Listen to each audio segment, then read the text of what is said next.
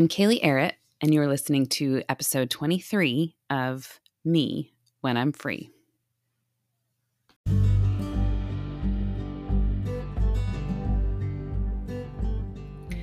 Who is this me when I'm free? And why does it even matter? This is the question that has spurred me on for years now. It's led me down some dark roads of healing and up joyful mountains of calling, and to this moment, right now, still on the journey and inviting you to join me. If it really is true that the glory of God is man or woman fully alive, then it would appear that God would want this even more than we do. But why? Why is this important to him? Doesn't he have more important things to attend to than whether or not we know ourselves and what we have to bring to the world? These are some of the questions I want us to explore together each week through a simple story, a few moments of reflection, and space to pray. Join me, friend.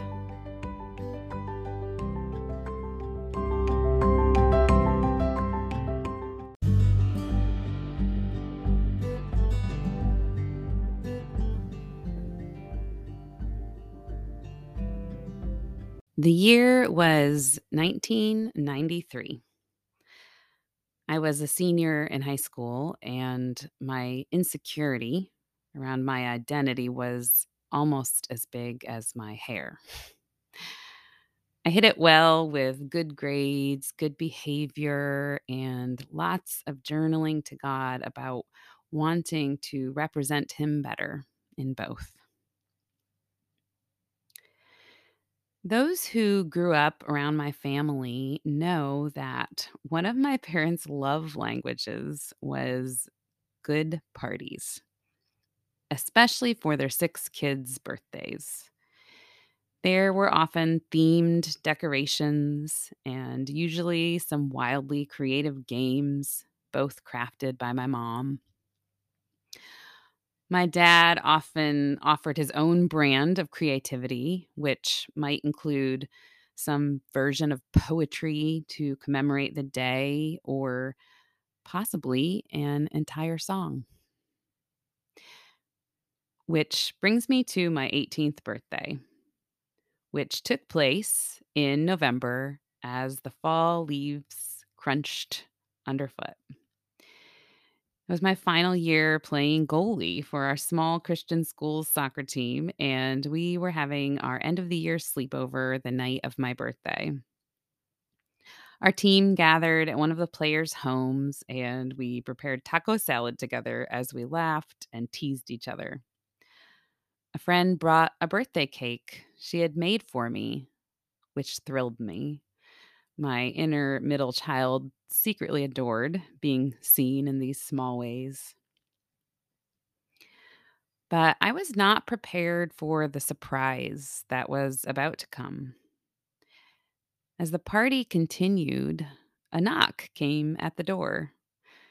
The door was opened, and standing there before us was my younger sister holding a bouquet of balloons, my dad, my brother in law, and two high school boys from school.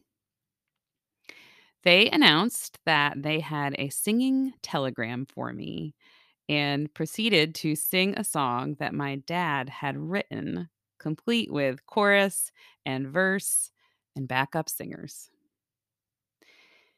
It was equal parts delightful and ridiculous, and I loved every second of it course, later on, I would journal every second of it too, as I basked in the glow of being celebrated in such a surprising way. Right now, I feel like one of the most blessed, loved, and happy people in the whole world, I would write later the next day. It all felt extravagant to this tender, insecure 18 year old girl. Last summer, when I participated in the 30 day gratitude challenge that I mentioned in episode 21, I added this birthday memory to my list of gratitude memories to reflect on throughout the month. On the day that I chose to focus on this memory, I was surprised by how much joy it still stirred up for me. As I soaked up the goodness of every detail I could remember, I decided to ask God what He wanted me to know about the emotion that was stirring around this memory. Immediately, I sensed him saying, This is what it's like when I sing over you. Oh, the tears, the beauty of such a thought.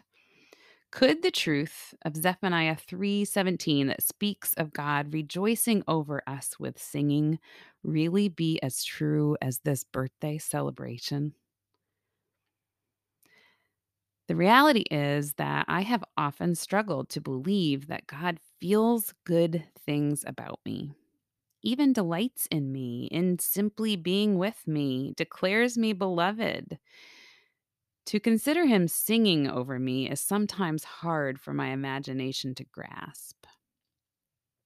But if my earthly father would sing over me, then why wouldn't my heavenly father do the same?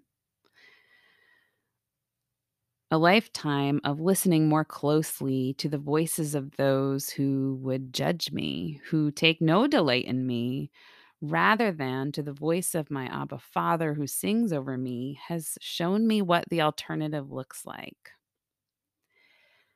Trevor Hudson writes in Discovering Our Spiritual Identity Invited to be the beloved sons and daughters of Abba Father, we fall prey to deceiving voices that tell lies and half truths about who we are. Believing these untruths, we adopt patterns of living that impoverish the soul, cripple relationships, and block the glory of God from shining through us. Lost among the many who wander along this well traveled road, we fail to stand apart from the crowd and become our own person, the person God intends for us to be. It would seem that the alternative to living as one loved by God is a lifetime of proving our worthiness, believing other voices rather than God's about who we are. But, friend, have you considered that your Heavenly Father sings over you too? Friend, if you find it easier to believe that God is disappointed in you than happy to be in your presence, if you need help to believe that God feels good things about you, that He delights over you, even sings over you, I want to invite you into a practice with me as we end our time today.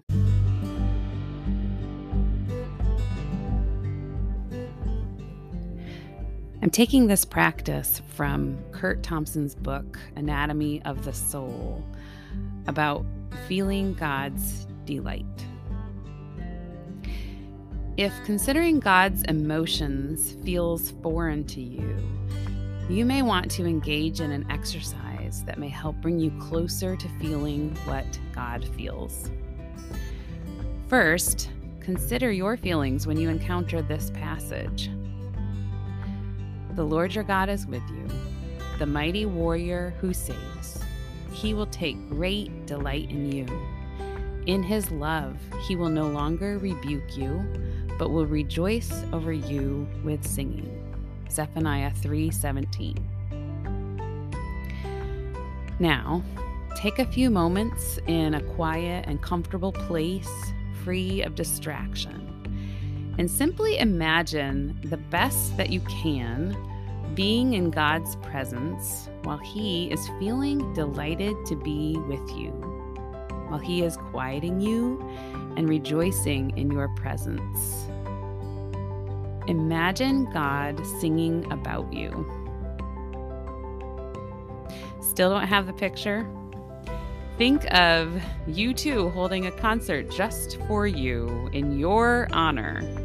But now imagine that instead of Bono, it's God. Too cool. We often consider how we should feel when in God's presence, but have you ever imagined how He feels in yours? Do you feel Jesus feeling delight, joy, and peace?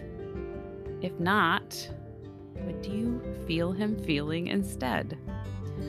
What do you imagine He looks like? How does He sound? What does He say? What is the tone of his voice? And then, what do you feel yourself feeling as you respond to these initiatives of God? Let's pray. Dear Abba Father, we struggle to believe that you feel good things about us. Would you help us to recognize the practices that will help us to believe the truth about you being a God who sings over us? It's in your strong name we pray.